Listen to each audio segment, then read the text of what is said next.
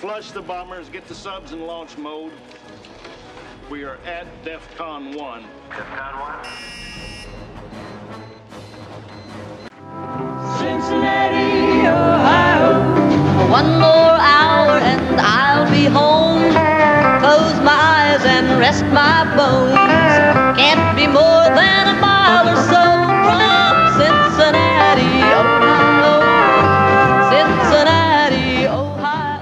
Welcome to Hunt for Red's October podcast, episode forty-five, the Phil Hogstad edition.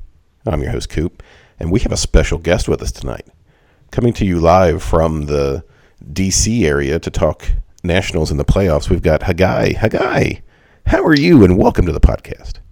Hey, Coop. Thanks for having me on. Doing great. We've uh, followed each other on Twitter for years and trolled each other repeatedly, and uh, uh, we're both um, uh, U K fans, which is how we ended up following each other in the kind of the same part of U K Twitter. And uh, I'm actually originally a native of Lexington. My dad was a U K professor, and uh, I've lived in the D C area for a long time now, about fifteen years, and uh, the Nats are the one major team that I've adopted since I came here. So uh, got plucks raring to go. So... let's give them a little C A T S, cats, cats, cats for everybody out there. A little cat jack for the podcast. Uh, we also have Ken on. Ken, obscure former Reds. How are you doing tonight? What's going on? Nice to meet you, Hagai. Um, we won't hold your U K status against you.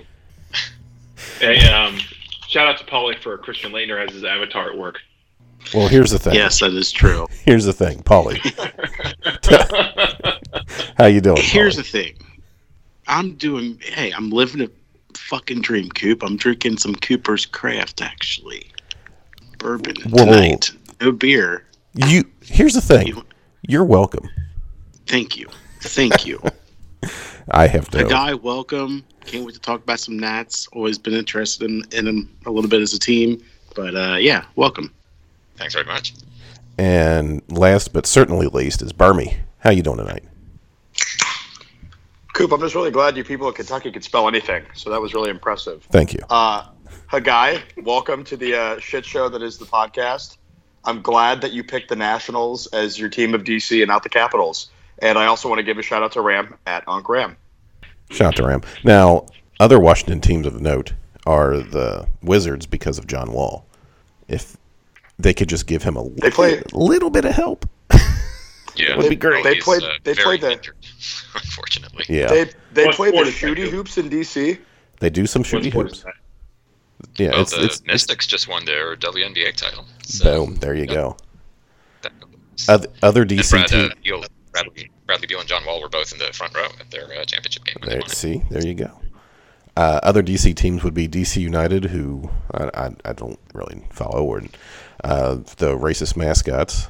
And uh, I'm missing Washington somebody. Spirit, N W S L. That's another one. Oh, yeah. I won't get to the topic at hand. Uh, since the Reds aren't in the playoffs, we, we figured we would talk about some teams that are. Uh, the Nationals did a great service to the United States of America by sweeping the Cardinals uh, four games to none. So they will be in the World Series, and they await the winner of the Astros and Yankees. So I wanted to do a little breakdown on what what we can expect from the Nationals in the World Series, and so we've got Hagai on here. So uh, Hagai, from an offensive standpoint, we know you know the Nationals have Rendon and Soto, but uh, what else should we be looking for as we go forward? The the top half of the lineup's been pretty solid for um, the Nats. Well, a little bit up and down. They got Trey Turner leading off, Adam Eaton. Um, Eaton has had a weird postseason. He's had a lot of really bad at-bats, and, and then he's had these enormous clutch hits late in games. Um, and, of course, the N L C S M V P was Howie Kendrick, old man Howie, who's had a really amazing year. Like, I think he was yeah. second team, and o- his O P S for the year was like in the nine hundreds. He's fantastic.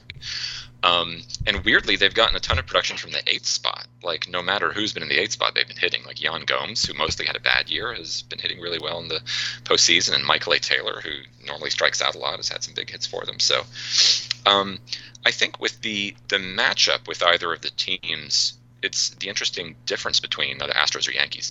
The, the Astros are really similar to the Nats in a lot of ways, um, with really strong starting pitching, shaky bullpen, really intimidating lineup. Um, the they're similar, except the Astros are better in almost every position. Of course, the Nats have been red hot since the early part of the season, but um, that would be a, a matchup of two teams that really have a lot in common. Uh, the Yankees are very, very different. I guess we're seeing that already in the A L C S. They've got a bunch of big bombers. Um, they strike out a lot, which, of course, the Astros almost never do, and the Nats are good at making contact, too. Um, and the Yankees, of course, are kind of the inverse of those other two teams in terms of their pitching. Uh, Yankees, not too intimidating with their starting lineup, but they have a really deep bullpen.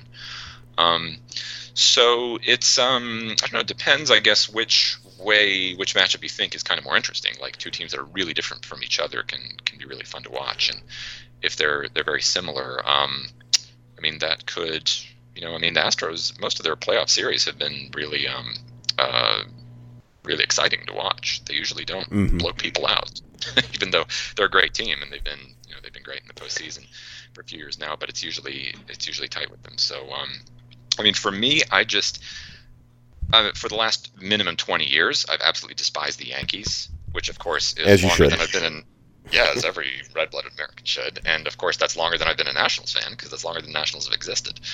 Um, so I'm kind of, it's sort of a double-edged sword of potentially facing the Yankees, because on the one hand, if the Nats played the Yankees in the World Series and beat them, it would be the greatest thing imaginable for me as a baseball fan. Like, it would literally never get better than that. But if they lost to them, it would really stink. Like, making the World Series for the first time ever is extraordinary. It's just like, wow, everything from here is gravy, is what it feels like now. Um, if they lost to the Yankees, that would really sting. Um, the Astros, on the other hand, I'm kind of either way. Like, I don't care about them too much one way or the other. I've kind of rooted for them in, you know, the playoffs last few years because they've been the biggest threat to the Yankees. Um, so, yeah, I guess that's... I mean, that's the, the overall feelings I have mm-hmm. about it, I guess.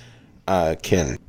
Um, I really want to see Scherzer and Verlander and then Cole and Strasburg.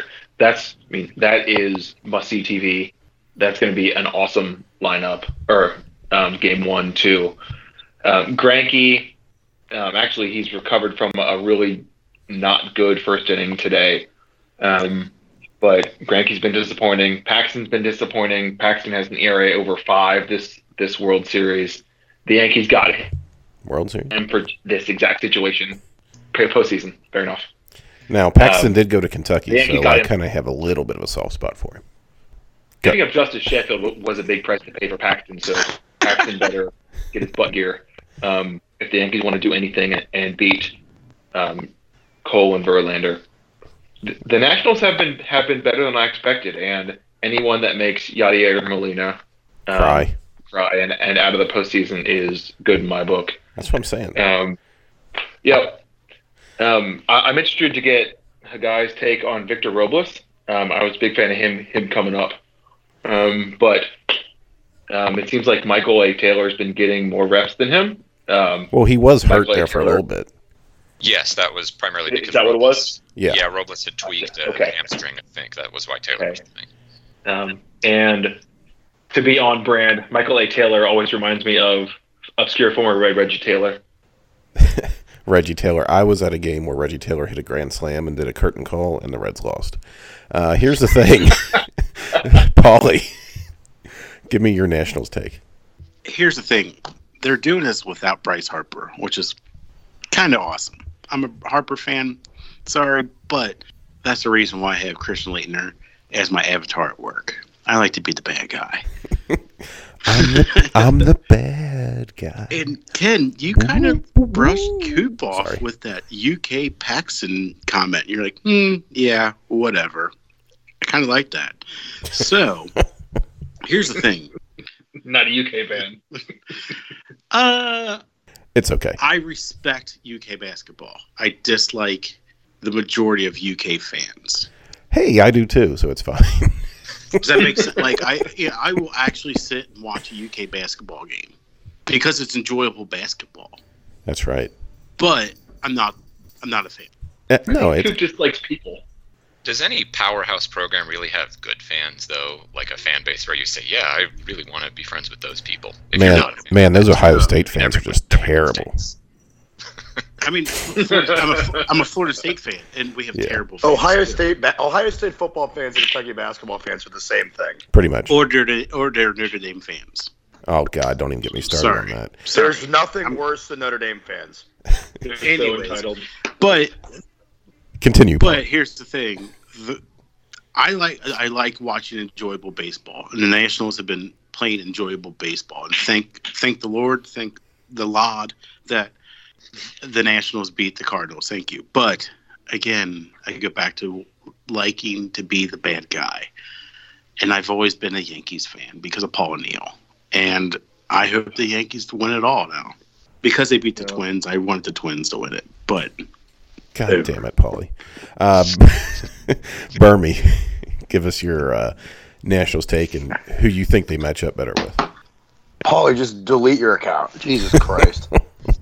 um, I honestly, who do I think the Nationals match up better with? I, that's tough.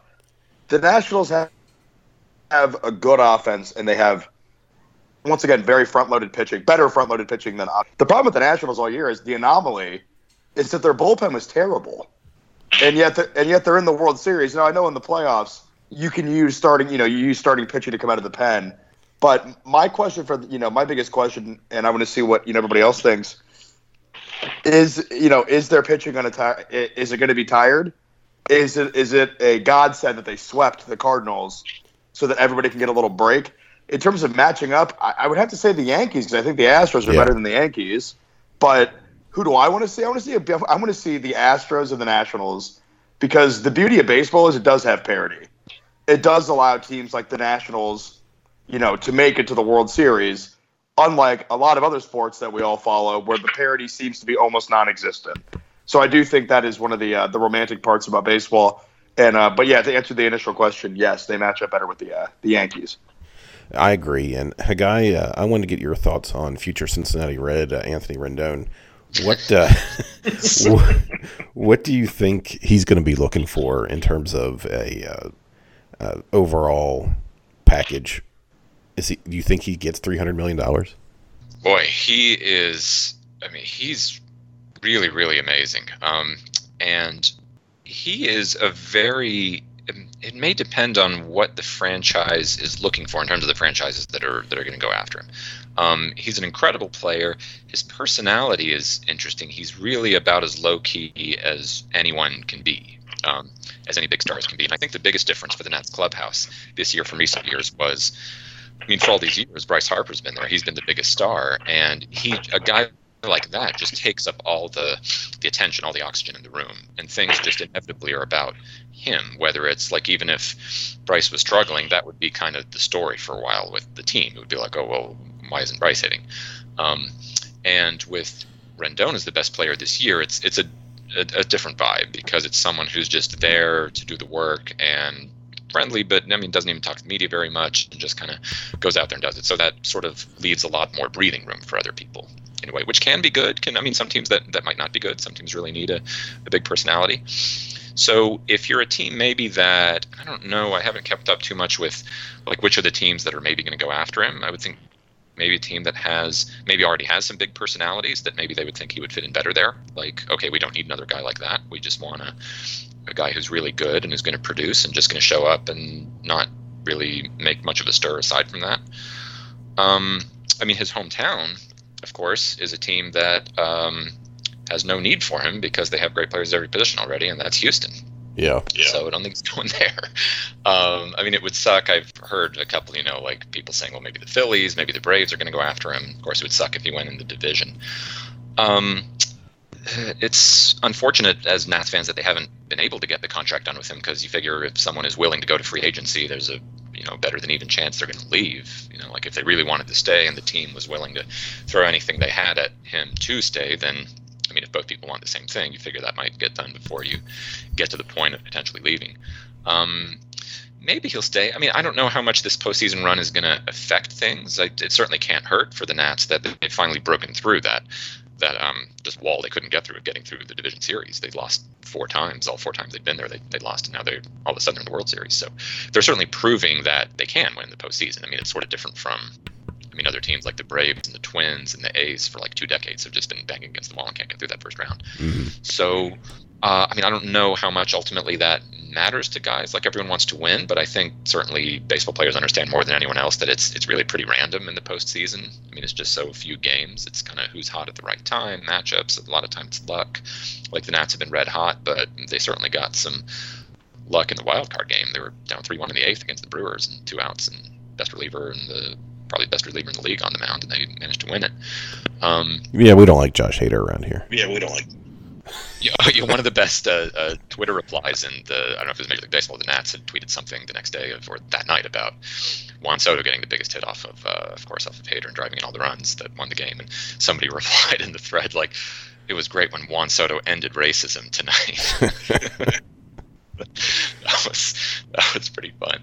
Um, I mean, I don't know. I think the, the, the mood among Nationals fans and sports local media here, whenever it comes up with Rendon, is that he's probably going to leave, which is unfortunate. But, I mean, at the moment, like, it's everyone's on such a high of getting so far in the playoffs, going to the World Series. People aren't really worried about it for now.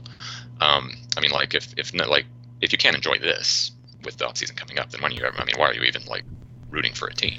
Right. Yeah, why, yeah. I mean, your team's in the World Series. You live for something like this, so so you got to just enjoy it. Um, I mean, the Nats' history, if we want to talk a little about, like, free agency, they've been really, they've thrown big money at starting pitching, which is largely why they're here, of course. Well, they signed Scherzer.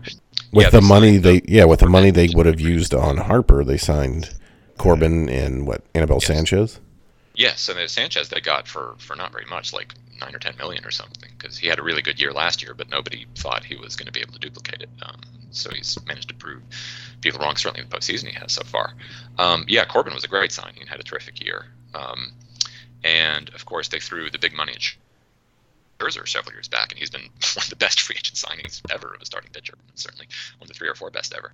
Um, and they re-signed Strasburg a few years ago, which at the time a lot of people were not expecting that he would come back. Uh, people were thinking he would go back to San Diego or to L A, from San Diego originally, that he'd go back to Southern California. Um, but he signed kind of randomly in the offseason. Like, I think people weren't even expecting any contract things to happen. All of a sudden he just re-signed for seven years. Um, and he has an opt-out this year, which may be another thing, but he he seems very comfortable here. So they've spent big money on starting pitching. They, of course, Bryce left, and um, um, they haven't really spent big money on um, bringing uh, bringing position players in.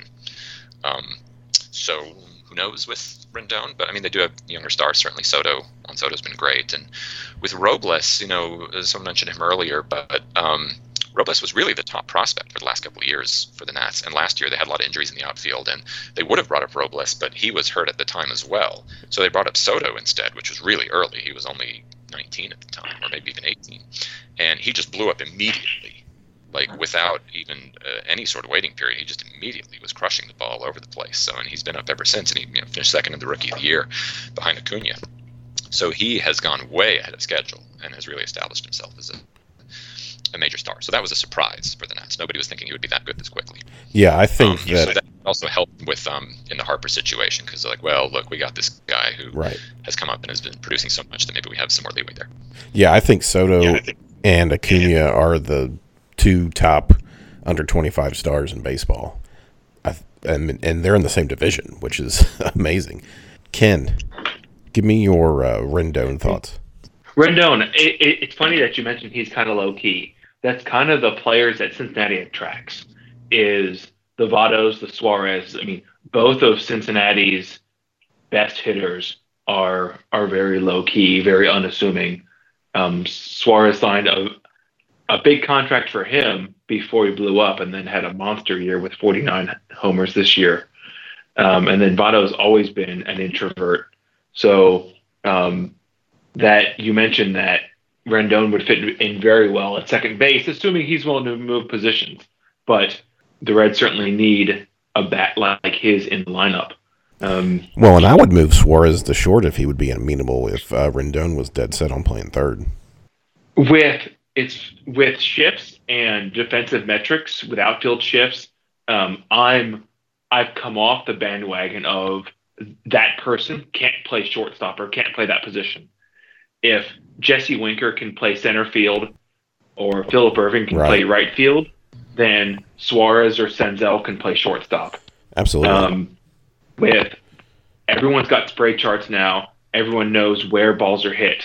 And so range is not as important as in the David Concepcion, Barry Larkin, Ozzie Smith era of everyone plays the kind of straight up, and then you need you need awesome range with a Jose Leaned to get to balls or Ozzie Smith to get to balls. No, they know where, baz- where balls are batted. And so with Dick Williams taking over and um, David Bell being an almost uh, partner G M with with personnel, I'd be interested to see if they make more lineup changes like that, because they were very flexible in the outfield this year.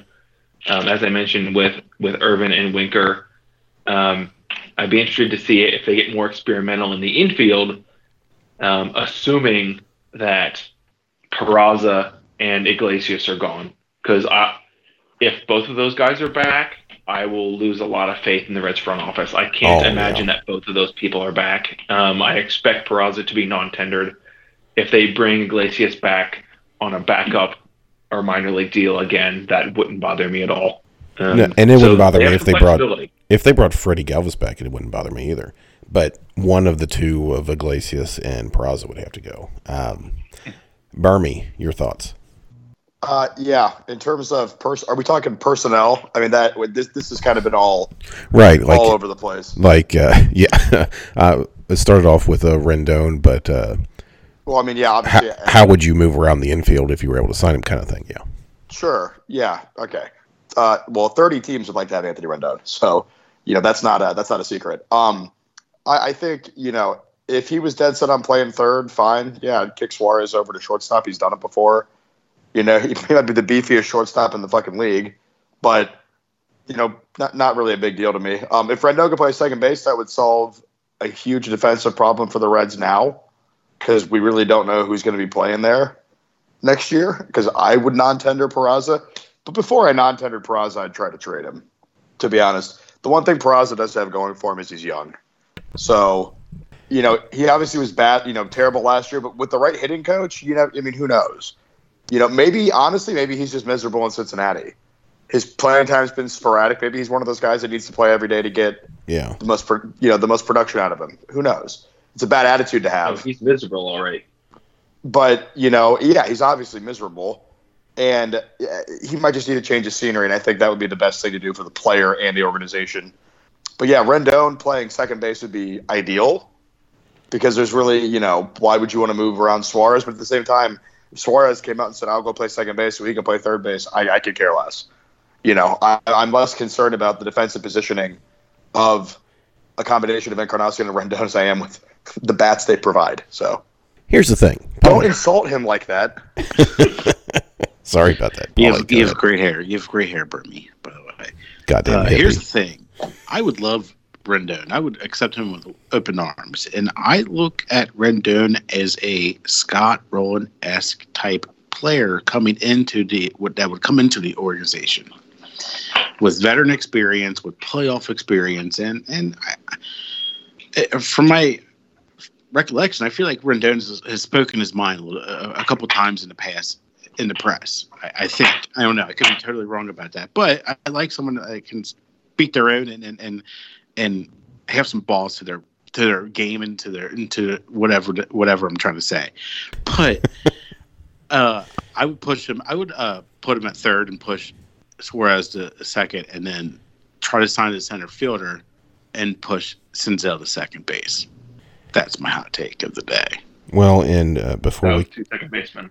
Before we continue, we have some breaking news. Patrick Mahomes may have just blown out his knee.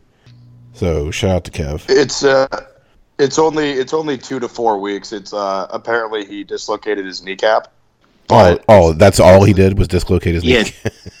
Jeff Kepinger did that too. With okay, patella. yeah, that's what he dislocated his patella. But there's you know there was a doctor tweeting about it how it's like a two to four week injury. He doesn't need surgery. Oh well, shout out to Kev. That's his quarterback from Texas Tech.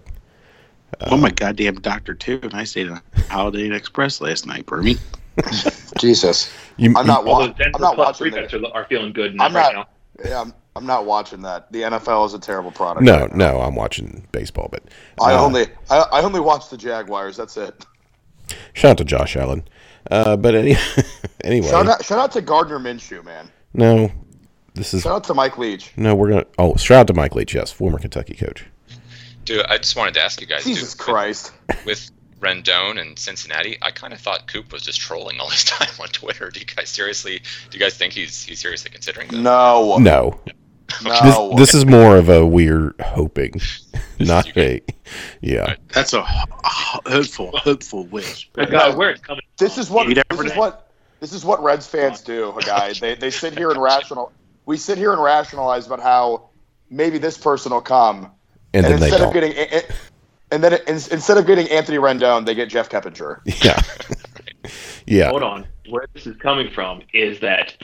G M came on local social media and said that the payroll will go up, and with players like Puig and and Kemp and Alex Wood coming off the payroll, they've got forty or fifty million dollars to spend. Their payroll is going to be the players they have signed now are about ninety-nine million, and it was one twenty-six, and it's going to go up, so that so it'll probably go up to between one thirty-five and one forty, maybe even maybe even as high as one fifty. And so if it goes up, yeah, it wouldn't be. It's not impossible anymore that they could get Rendon. It's unlikely, yeah. but not impossible. Don't do this um, to yourself.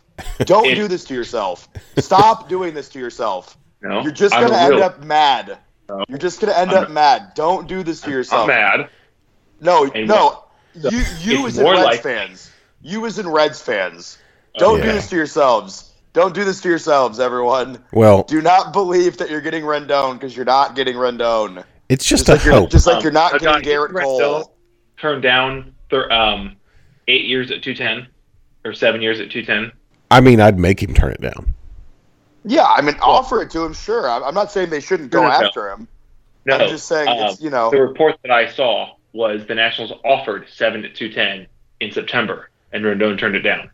I uh, go seven at two thirty. Yeah, that that sounds about. I think I may have seen a similar report. Um, and I mean, he's probably looking at the last really big contract at his position was uh, Arenado, got before the season got eight years, two hundred sixty million. So that's uh, I'm sure that's what he's looking at his market value. Well, so he, that's he's thirty. He's thirty, right? Who's Arenado? No, Rendon. Is he thirty? Oh, Rendon. Um, twenty. Yeah. It'll be his age thirty season. Oh, next year will be his age thirty. Okay. Okay. Okay. Yeah. Right. So you're talking about thirty through thirty-eight at mm. twenty, twenty-five per, twenty-five per. So there's like four, four teams that can afford him. Donaldson at age thirty-three. Um, want Rendon at age thirty-five, six, and seven, and eight. Well, you know, I don't know if.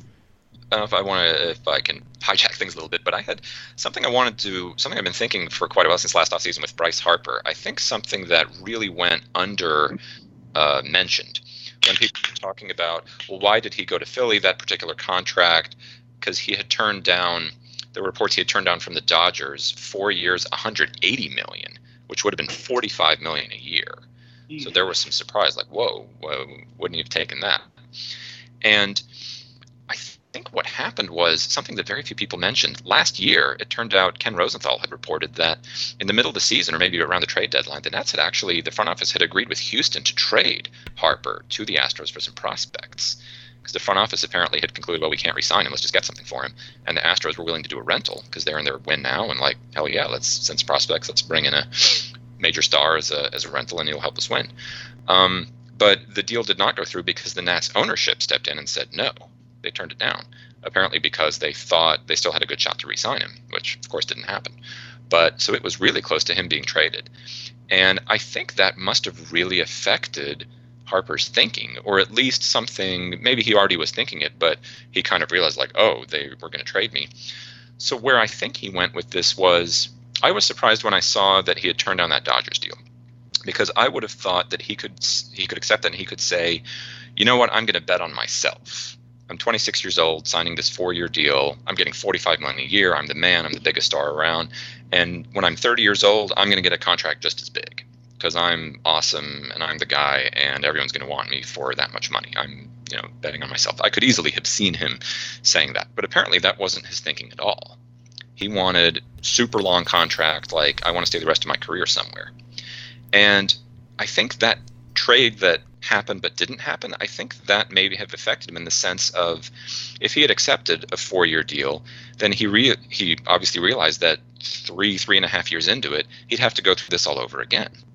He would be going into the um, end of the contract, and maybe his team, maybe the Dodgers would say, well, we're not sure we can re-sign him. Let's ship him somewhere as a rental.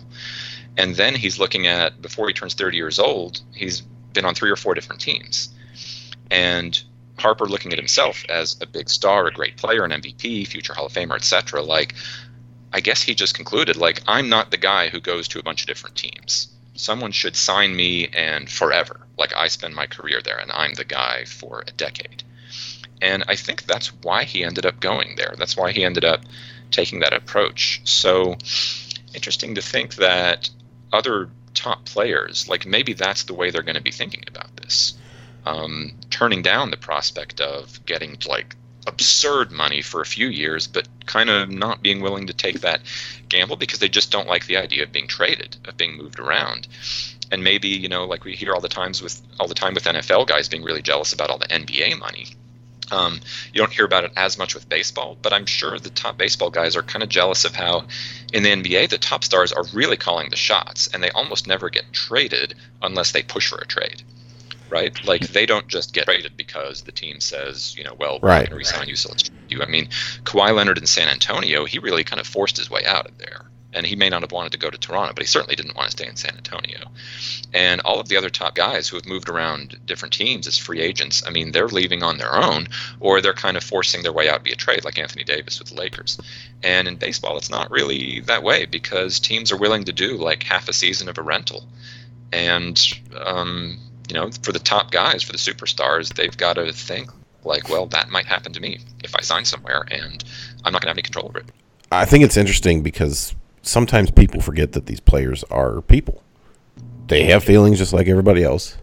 If they feel wronged, like like you're saying, perhaps that Harper felt wronged by the Nationals, that they were going to trade him, that, yeah, that would affect if he would want to resign there. I know that Chris Bryant has publicly stated that he felt wronged by the Cubs when they manipulated his service time, and it makes people believe that he's not going to resign there when he's a free agent.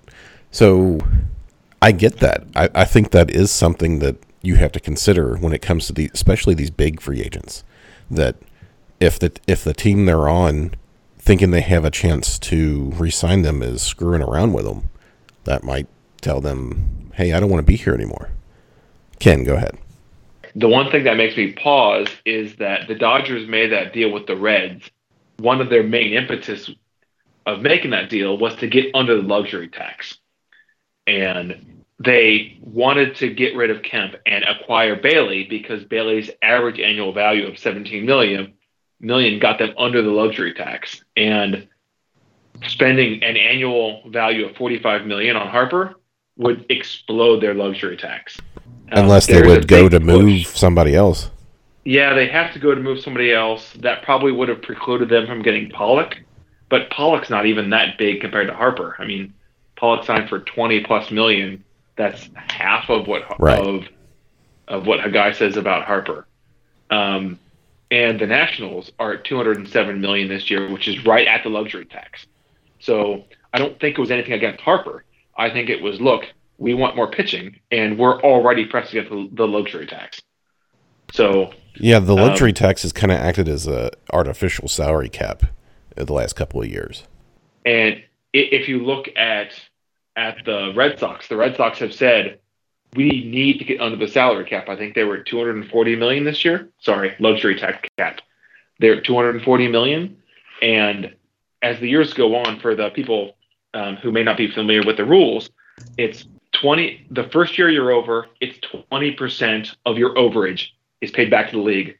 The second year is thirty percent of your overage is paid back to the league. And the third year and beyond, it's fifty percent of your overage is paid back to the league in a tax. And, and that goes toward revenue sharing. So the Dodgers and the Red Sox are, are later in that, and they're paying a whole bunch of money back to the league. And that, that's almost prohibitively expensive.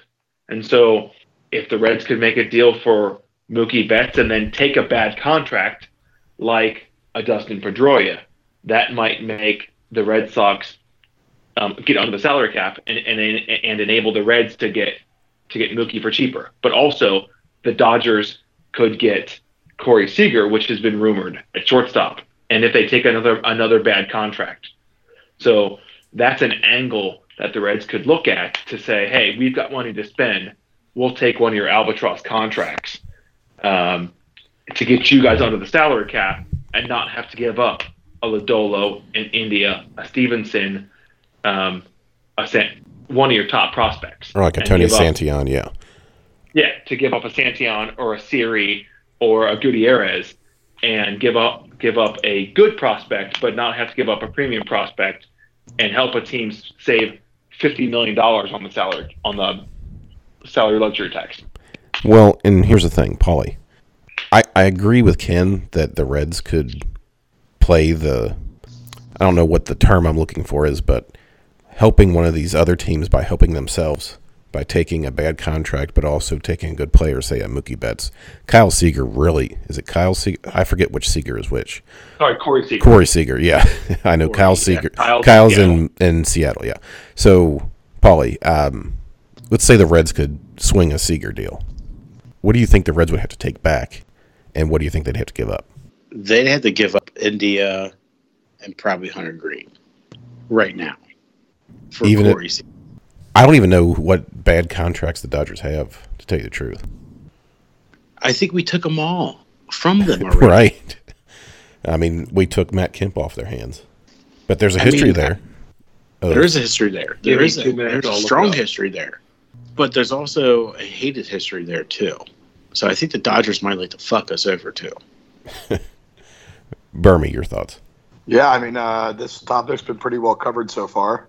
Um, I just want to say that uh, I, I hate the N B A. I think it's terrible. All right. So, well, why don't we move to our next topic then, which is some listener questions. I put out the word for some listener questions using the hashtag CardSweptYachtyWept. Before you cut, also Martin is an albatross contract. They owe him. They owe him twenty million dollars next year. Yeah, I mean that's that's a good one. Yeah, okay. They owe Justin Turner nineteen million dollars. Former Reds prospect. Anyway. Oh, random contract that I just had. The the Nationals have had a big dispute for years and years and years over their local cable uh, money, with because the the station they're on is called Masson Mid Atlantic Sports Network. Um, that's the regional sports network here in the D C area, and it's owned by Peter Angelos, the oh, really? of, of the Orioles. Oh, and of they had some deal, but Angelos was insisting, like, no, no, we keep all the money, and it's been in in just legal dispute for years and years and years, and like arbitrated by M L B and all this stuff going through the courts. And just recently, the Nets were awarded a lot of money, like a couple hundred million or something, more than that. And I think there's more appeals still. I don't know where it's going, but there was a big thing where where they were awarded a bunch of money in that dispute. And the immediate reaction on Twitter from every Nats fan was, "Give it all to Rendon." So, there may be some more money coming in, and of course, uh, the fans want it to go in one particular place to tie in what we were, with what we were talking about earlier. That's a nice chunk of change, though. Yeah. So, our first question comes from Mike Dunnan at Reds Nerd. He asks, hashtag CardSwept, Yachty Wept, up to ninety thousand Americans think that their bodies are infested by insects. Are you included in that ninety thousand? Uh, I'm not. Burmy, do you have insects that are infesting your body? Uh, no, because I'm a rationally thinking human being. Gotcha. Paulie, do you have insects in your body? No, I was vaccinated. Thank you. Ken? I saw a stink bug on my deck the other day, but it was not inside my body. Uh, on your what? D E C K, thank you. Thank you. Uh, thank you for p- pointing patio. that out. Patio. Patio, there you go. Uh, I Hagai, saw a stink bug on my patio. Hagai, you got bugs in you? Uh, I think I'm good. No, uh, no, no clever response that I can think of. Joshua Rutherford at Joshua R ninety-four seventy-six, former uh, Red Reporter. Shout out to Red Reporter. Uh, hashtag CardSwept Yachty Wept. If you could have an M L B manager fantasy draft for your team, who would you pick? Doesn't have to currently have a job. Fantasy draft manager. Um, Paulie, you go first on this one. Dumb question. Sparky Anderson next. But he's he's dead. I said no. Wait, what was the question? I thought you said. It said doesn't have to currently have a job, but they have to be alive. Well, Sparky doesn't have a uh, job. I didn't hear that one. Well, that's true. Sparky um, does not have a job from the grave. It's true. So you want to stick with Sparky? I would love to see. They, I wouldn't mind seeing Perez give it another shot. Yeah, Jim Bowden kind of screwed him over. Uh, Barmy, fantasy M L B draft. Who's your manager? Man, there's so many good ones out there. I mean, like you know, like Rocco Baldelli would be great. I wanted him last year. Yeah, that's of course. Um, we leave it to the Reds. Hashtag nepotism. Um, if I had to, I mean, in terms of like actual makes baseball sense, makes financial sense, makes everything. I do think it'd be fun to watch Aaron Boone as the Reds manager. Just, be, I mean, and you, I mean, granted, Tom would have an utter fucking field day with the lineage of the Boones and the Reds and, you know, all that shit. I mean, we'd never hear the end of it, but I mean, his know, guys like, are savages in the box. That's what I'm saying. Um, his guys, his guys are savages in the box. And from what I understand, professional athletes, you know, they get laid. So they're savages in multiple kinds of box. Wow. Wow. Ken, fantasy M L B manager. Um, I would pick me because the manager of a major league salary is awesome. Get, get the fuck out. And get the fuck I out. I could probably do it for a couple of months before they realized I was terrible at it. No, but I don't mind David Bell. From what I'm, from what I've read about David Bell, he aligns with upper management, and that's what's important. You can't have a manager who says one thing and a front office that says something contrary. You have to have alignment between what the manager thinks and what the front office thinks. And reading articles from C. Trent and Mark Sheldon and Doug Gray, I, I want to make sure that I cite all my sources on these things. Um, yes, and Zing. That, Zing. I don't like. I don't like that water carriers. No, let me let me finish. I want, that that um, David Bell partners closely with the front office on not only not only on field stuff but player personnel. And if they have that kind of alignment, I'm in. Keep David Bell. Let him go. The getting ejected things, the the pulling players early thing, um, or pulling pitchers after the second time through the order. I get it. I understand why he does it. Get a bullpen that can support it. I like David Bell. Hagai, if you could pick any M L B manager to manage the Nationals, who would you pick? Well, that that was a great point just now of. of being aligned with the front office is an important thing. And that may be really the key for one of the keys for how, why the Nats were able to turn their season around with uh, with Davey Martinez. Because, of course, last year they stunk or they were just mediocre. They missed the playoffs. And that was after two straight years with Dusty of winning the division and winning in the nineties games. Oh, but, we know all about Dusty. Yeah, we we, we wouldn't know anything about that. Yeah. So I think, I mean, if there's any difference that we're talking about, that's probably it in that Dusty has been around for so long and has won a lot and has had great success, great in the clubhouse, but he's going to do things his own way, right? Like the front office is not going to really get him to change right. the way he thinks things should be. I mean, partly just he's, you know, older guy, been around, used to doing it his way. And that's how it is, I'm sure, with most older managers who have a track record. They say, like, well, you hired me to manage the team, so let me manage the team. And if you've got one of these more up-and-coming guys who are um, younger in the sense of uh, haven't managed for very long, they're probably more likely to be more aligned with the uh, with the front office. And I think that's definitely been true with Davey Martinez, um, with the Nats, and with some of these other younger guys who've been so successful the last couple of years, like A J Hinch in Houston and uh, Alex Cora in Boston. Um, so I think the Nats ended up getting it right. I mean, last year it didn't look like they got it right because you know, they were mediocre and missed the playoffs. But uh, and a lot of people were calling for his head after fifty games this year. They had the same record as the Tigers. They were twelve games under five hundred, but that was largely because they had terrible injuries. But um, I mean, other teams overcame injuries. The Yankees had more injuries than anybody and still won over one hundred games. But um, yeah, I think ultimately the Nats have found the right formula for now because they've got a guy with Martinez who is very much in sync with um, with the front office, with Mike Rizzo and how he runs things. Um, it doesn't always one hundred percent work because Rizzo, before Dusty Baker, Rizzo had hired uh, Matt Williams. And that was because they had worked together a lot in Arizona, which was where Rizzo, the Nats G M, had, had been for many years. Um, and, of course, Williams came in and they won the division the first year and he was manager of the year, but kind of screwed up in the playoffs against the Giants. And the next year things fell apart and Papelbon was choking Bryce Harper in the dugout. it, all, it all went sideways. Um, so that just didn't work. Erotic scene. Yes. Erotic scene. I, if, if I was to pick, I like A J Hinch in Houston. I also like uh, Tito in uh, Cleveland. Francona. Francona. Former Red. I don't know. I've always liked Terry Francona for some reason. So we'll move on.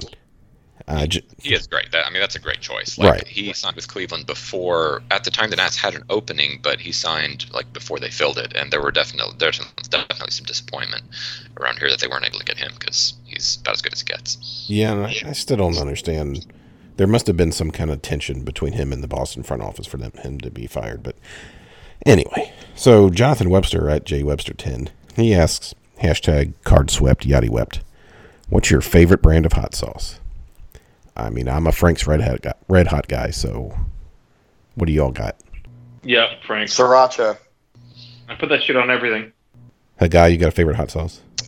Not really into hot sauce, but with sriracha, there's this um these chicken bars, chicken mm. beef jerky bars I like that are sriracha, so I guess that's Ooh. my contribution. Paulie. Man, if, if you're gonna if you're gonna talk about porn Uncle on Pete's air like extra that, hot, baby. Go go ahead, Burmy. No, I was going to say, if, if a guy's going to talk about porn on air like that, you know, at least let me get ready, Jesus.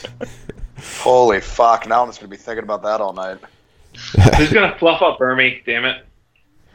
Uh, shout out to Todd. Uh, so, Bill at O B C two. Texas, Texas, Texas Pete. Pete. Texas Pete's good, Extra too. Hot. That That's good, too. I, I I just like the classic cayenne pepper, Frank's Red Hot. That's just me. Um But I remember at college, uh, some of my friends at U K, I didn't go to U K, but I had a lot of friends who went there. They had a, a catalog of hot sauces. This is uh, kind of before the internet was, was really big. And there was at least one of them that said in all caps, we demand you sign a waiver before we send you this hot sauce. That was their marketing angle.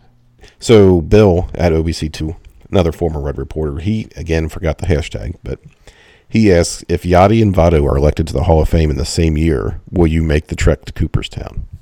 Well, if it means I can heckle Yachty and cheer for Votto, then yes, I will go to Cooperstown. I go with you. There you go. Oh, that sounds like a lot of fun. Ditto. Podcast outing, just I, so we can boo Yachty. I've never been to Cooperstown, so that would be a good first uh, first time. Talk about a podcast yeah. outing. My birthday is December first. Reds Fest is December sixth. Oh, the, I'm going to try to do another uh, recording from Reds Fest this can, year. Can Bear be on it?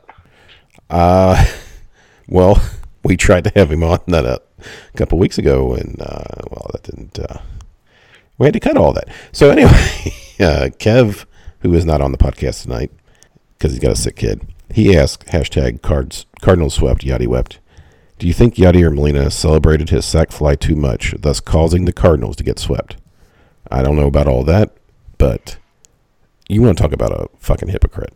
Yadier Molina. They complain no. uh, about Soto's home Soto's uh, home run. Acuna. Acuna's home run, I'm sorry. Uh, they also complain about Soto, too, in the, in the N L C S. But this is Yadier Molina who threw his bat like one hundred yards after that sac fly. But he's going to be mad that somebody takes twenty seconds to run around the bases after a after a home run or uh, flips their bat. I mean, are you kidding me? So fuck Yadier Molina. He was last week's Tom Brenneman Memorial Cornhog of the Week. Uh, fuck Yadier Molina. So congratulations. Yes, well deserved. Uh, Bill had another question where he again did not use the hashtag. I've talked to him about yeah, that. Bill. If you could add one food item to the twenty twenty Great American Ballpark menu, what would it be? And he has three choices. Chicago-style hot dog. Saint Louis-style no. Saint Louis-style toasted ravioli. Or no. K- or Kentucky burgoo. Yes. I don't know what that third thing is, but yes. Burgoo? You never had burgoo? Never heard of it. No, H- Coop. I'm I've from never, Civilization. I've never had Please it. elaborate what H- that is. Hagai, tell him about burgoo. Oh, you're asking the wrong guy. I'm, uh, you were in Lexington. I did. No, Lexington, we're not asking the wrong guy. We're asking Huggy. All I'll right? take Joe Bologna's pizza for six hundred there, please. There we go. That yeah, that that I'm on board with. Joe Bologna. The... It's a pizza place in Lexington. They got Kentucky basketball in trouble. Secondary, Secondary violation. Violations. Yeah, that's right. Because they gave free pizza to some players. Free free breadstick. What the... Oh, it was what, a breadstick. I love I love. What the fuck was the trouble. What the fuck was the third dish? I don't understand what this is. Burgoo? Yeah. It's kind of a mixture of a lot of things. It's hard okay. to describe, really. Um, so so is Geta, and it's fucking delicious. So so what? Basically, you take some like meat and some uh, like vegetables and stuff, and you combine mm-hmm. it like in a pot.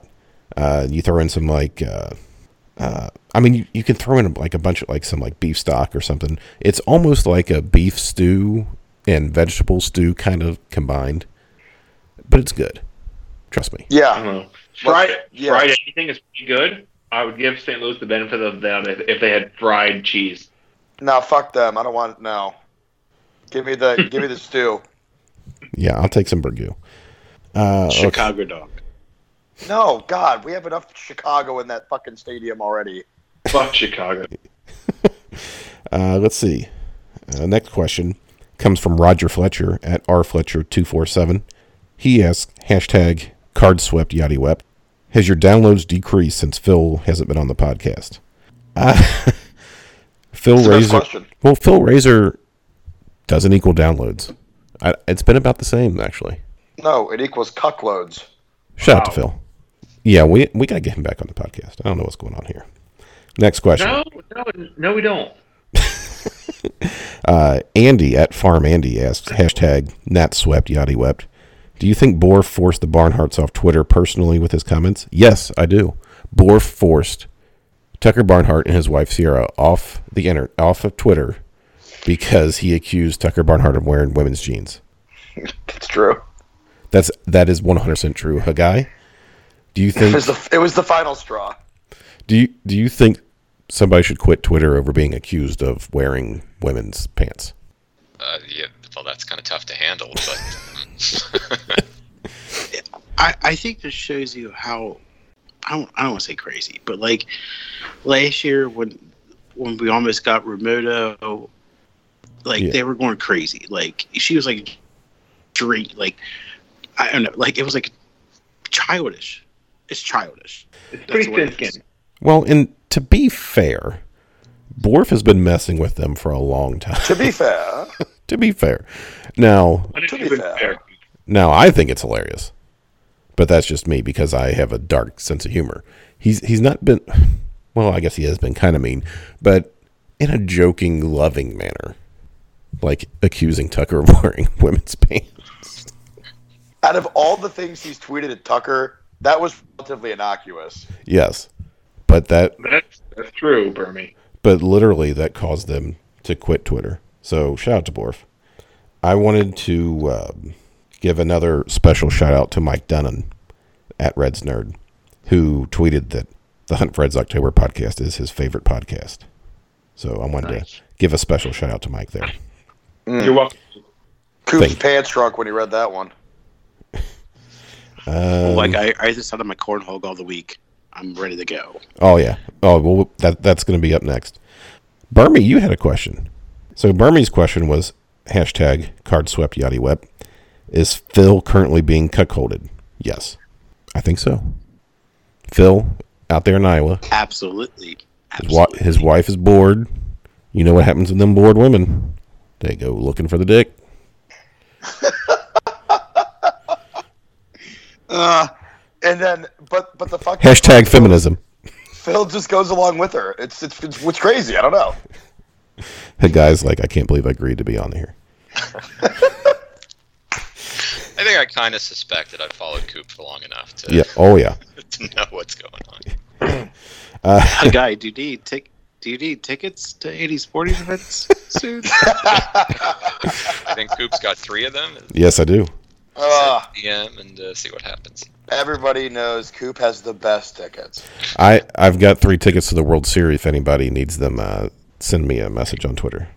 Uh, uh, right. If we're, if we're talking trolling, actually, I was going to ask you guys, have you seen there was this uh, really good article in um, E S P N, Jeff Passan. He wrote about um, Daniel Hudson, the Nats reliever. There was the whole thing with he missed game one of the N L C S because his wife's having a baby.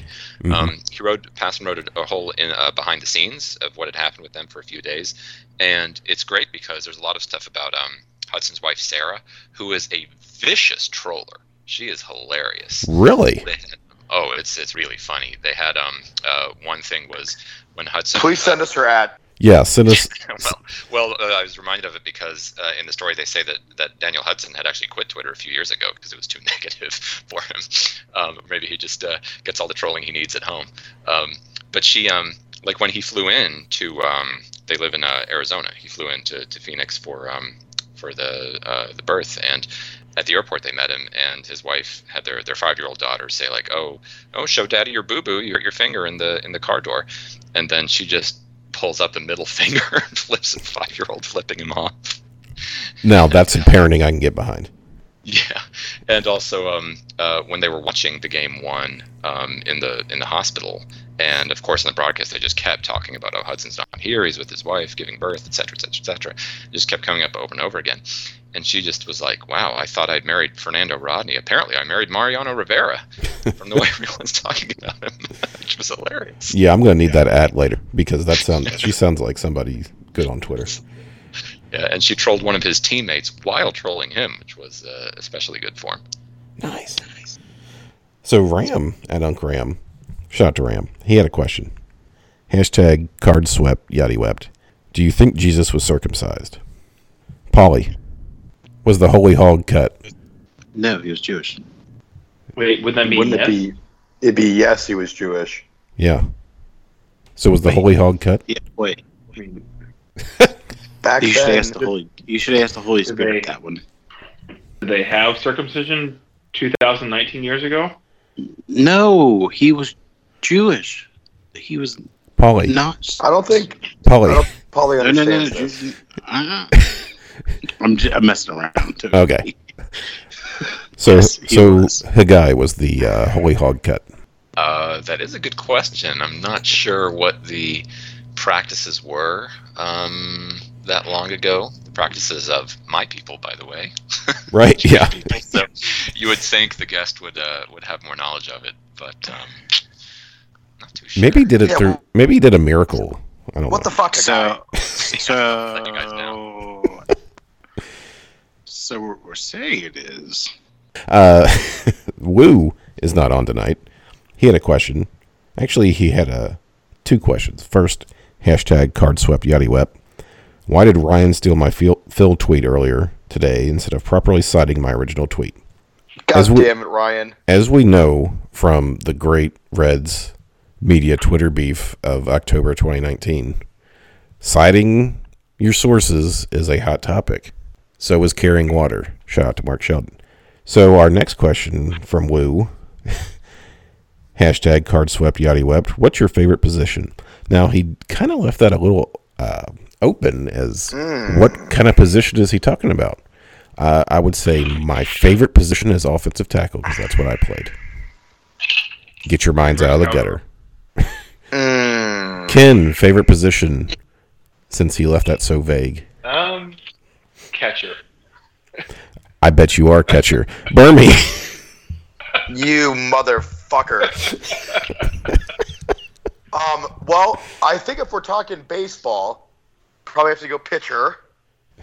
And, uh, you know, if we're talking about other sports, I don't know, maybe like a nice tight end.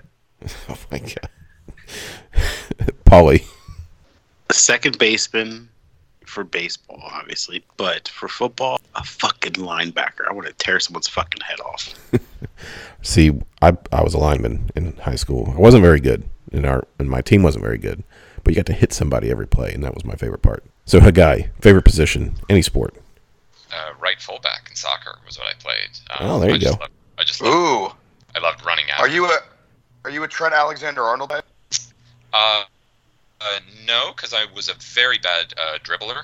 Uh, not a bad passer, but I just couldn't handle the ball at all. I just like chasing people and taking the ball from them. Nice. Oh, so you so, so you're more you're more like whoever plays right fullback for Everton. Got it. Okay. Yeah, that's that's pretty accurate. Um, Damn. It. Randomly though, one of when I was a kid in Lexington, one of my teammates for a few years, and just when I was young in rec league uh, soccer and basketball, was none other than Andy Green, the recently fired manager of the Padres. Um, it's a small world. Yeah. Funny thing about him is he, he when we were kids, he was really, really short. Like he was six inches shorter than everybody else. So like Borf. Also twenty times better than everyone. He was so much better. So not like Borf. In all the leagues. He was a ridiculously good athlete. This like really tiny little kid who just runs circles around everybody. Borf Borf is still a tiny little kid. I'm going to interject something more serious. Um, I, I was a goalie. Um, Why? I've got a respect. I've got a respect for goalies.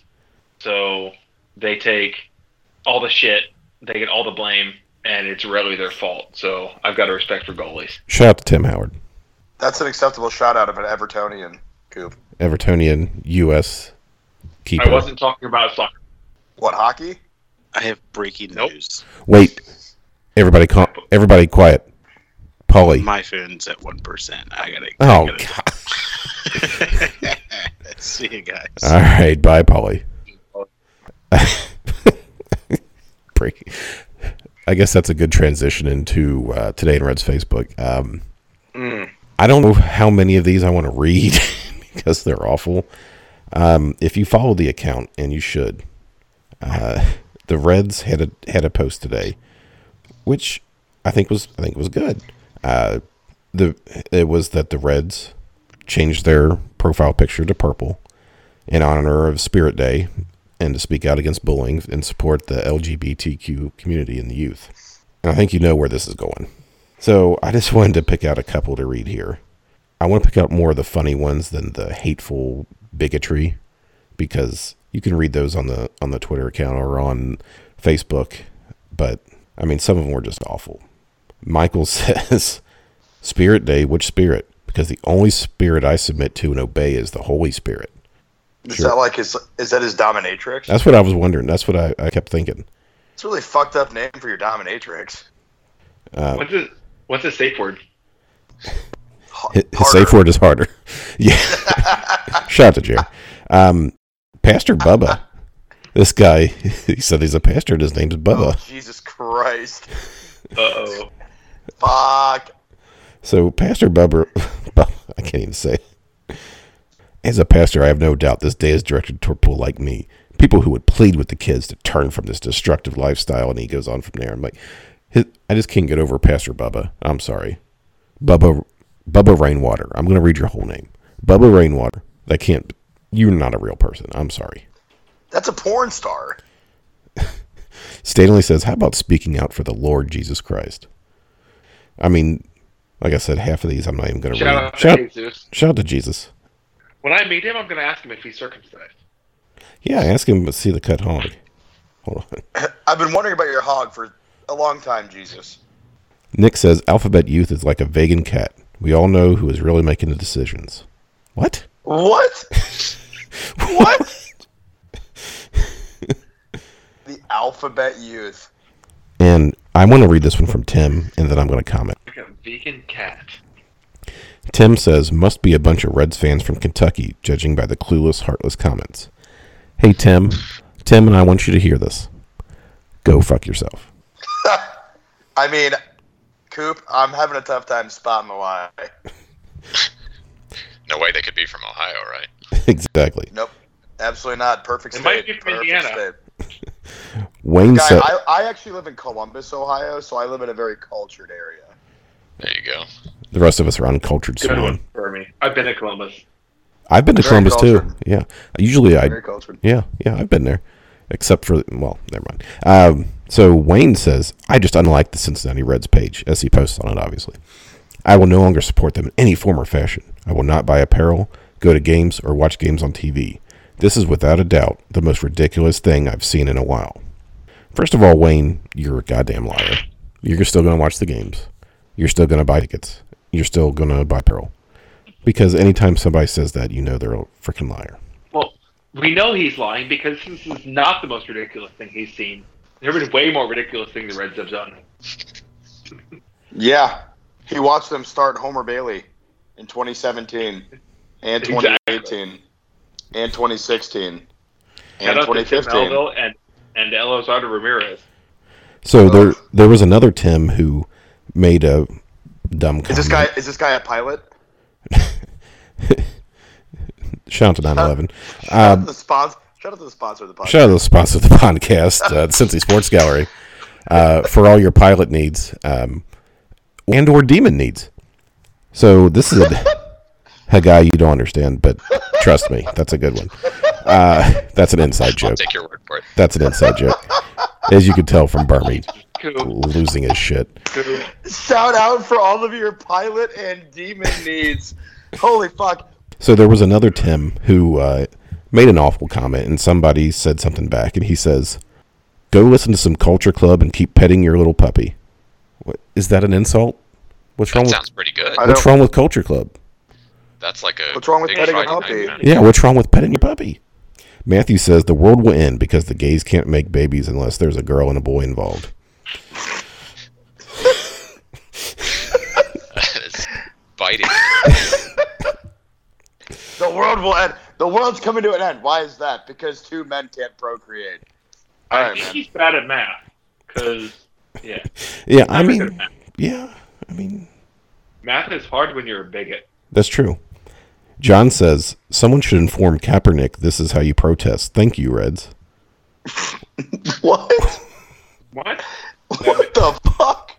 Okay, that's the best one because it makes zero sense. That, yeah, yeah. Really... I think we'll end on that one because that... Who the fuck is protesting? And what does Colin Kaepernick have to do with the Cincinnati Reds oh changing their profile picture? Oh my god. Hagai, your thoughts? Yeah, that's, I mean, that's uh, points for creativity, I guess. Like, like, who the hell would have thought of that? Guy, you picked the wrong week to come on the first for the first time. Oh, you mean it's you mean it's not like this every week? Oh, sometimes. Oh, no. Well, yeah, no, it is. Red, the Today in Reds Facebook is not nearly nearly this terrible. We're not, as a Reds fan. Oh yeah, we're terrible. We're in the Midwest. Yeah, no, there's some horrible people on Facebook. Shout out to Facebook. Uh, so. There's some horrible people on Facebook. Shout out to Facebook. Shout out to Mark Zuckerberg.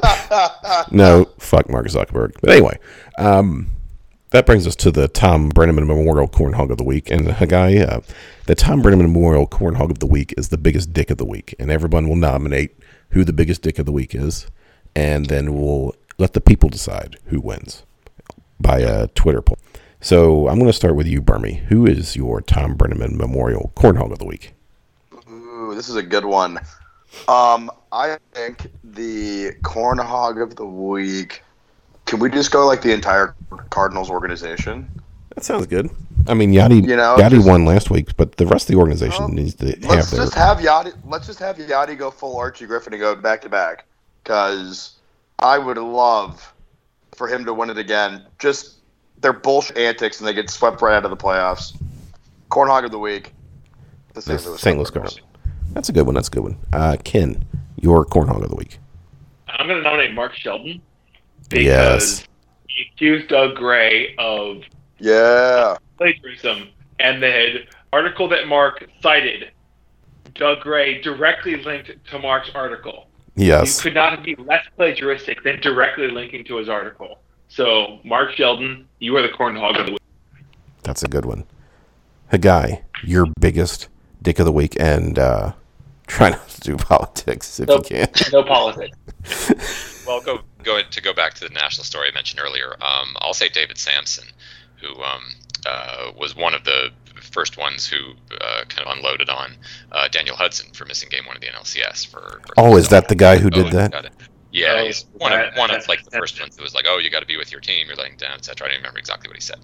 And in that article I mentioned that um, on E S P N, when they went behind the scenes with Hudson and his wife, um, like they, they had said he'd been off Twitter for a while because it was too negative, but uh, the, the article said they were very encouraged by the fact that when Samson had his tweet crushing him, that he just got deluged by like thousands of replies of people absolutely destroying it. So, he got so ratioed. It was great.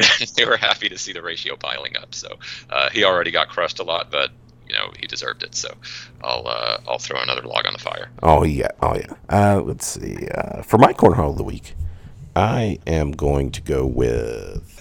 I think we'll go with those three because I was going to say Mark Sheldon. So that'll be your three choices: David Samson, the Saint Louis Cardinals, or Mark Sheldon, and. Uh, Not to be a spoiler, but I'm going to vote for Mark Sheldon because... So that'll wrap up this edition of the podcast. We'll go around the room here and get everybody's final takes. Uh, let's start with Hagai. Hagai, give us your final thoughts. Final thoughts? Well, I mean, I was starting to doubt that I'd see it maybe ever or a really long time as far as Nats getting the World Series just because so many uh, postseason disappointments. But um, yeah, it's uh, it's pretty amazing, and um, just gonna just gonna enjoy it with uh, with friends. I mean, and and uh, the friend, my friends around here who grew up in the area, which is not me, um, just even more special for them because sports fans around here who are old enough to remember when there was no baseball team for all those years, um, it definitely felt like sort of a second class, um, you know, fan base if you were into the sport and didn't have your own team to root for. So it's extra special. I think it was like, what, something like forty or fifty years between when the Senators left and the Nationals came? It was thirty-four years, yeah, seventy-one to two thousand five. So multiple generations. Yeah. Yeah. Ken, your final thoughts? Congrats, congrats to the Nats for making the World Series, and shout out to the Mariners for being the only franchise to not have a World Series appearance yet. Um, get your ass in gear. Um, also, shout out to uh, this week's obscure former Red, Raul Gonzalez. Um, he spent parts of two years with the Reds and was traded for Pedro Feliciano. I had no idea that Pedro Feliciano was ever in the Reds organization. Hmm. So that's quasi-interesting. Burma, your final thoughts? Yeah, I want to congratulate the Nats as well. Um, you know, Walter Big Train Johnson's up there watching, uh, you know, watching down, smiling with the other nineteen twenty-four Washington Senators, hoping they could bring it back to D C. Um, uh, my uh, my final shout out of the week is uh, to Sonny Milano for that incredible between-the-legs goal last night against the Dallas Stars. That was utterly unfucking believable. I was there live, and everybody in the arena had to stare up at the big screen to make sure that their eyes didn't deceive them what happened on the ice. So that was a really cool moment. So shout-out to Sonny Milano. For my final thoughts, I just want to say that I fully support the Reds' position of supporting the L G B T Q community and the youth. A lot of hateful messages on Facebook today, but I know there are some that uh, have a, have kind of criticized the Reds for not um, publicizing more the Pride Day that they have, and I think these Facebook comments are probably a little bit of the reason why they don't, uh, and I think that's a shame. And if you're a bigot, just go fuck yourself. What do you care? Let people be who they want to be, and that's my final thought. So, for Paulie, who had to leave, and Burmy and Ken and Hagai, who is welcome back anytime, by the way. This is Coop saying, uh, we'll talk to you later. Cincinnati, Ohio. Cincinnati, where the river winds, across the Mason and the Dixon line. Heaven waits for me, I know it. Cincinnati, Ohio. Cincinnati, Ohio. Cincinnati, Ohio.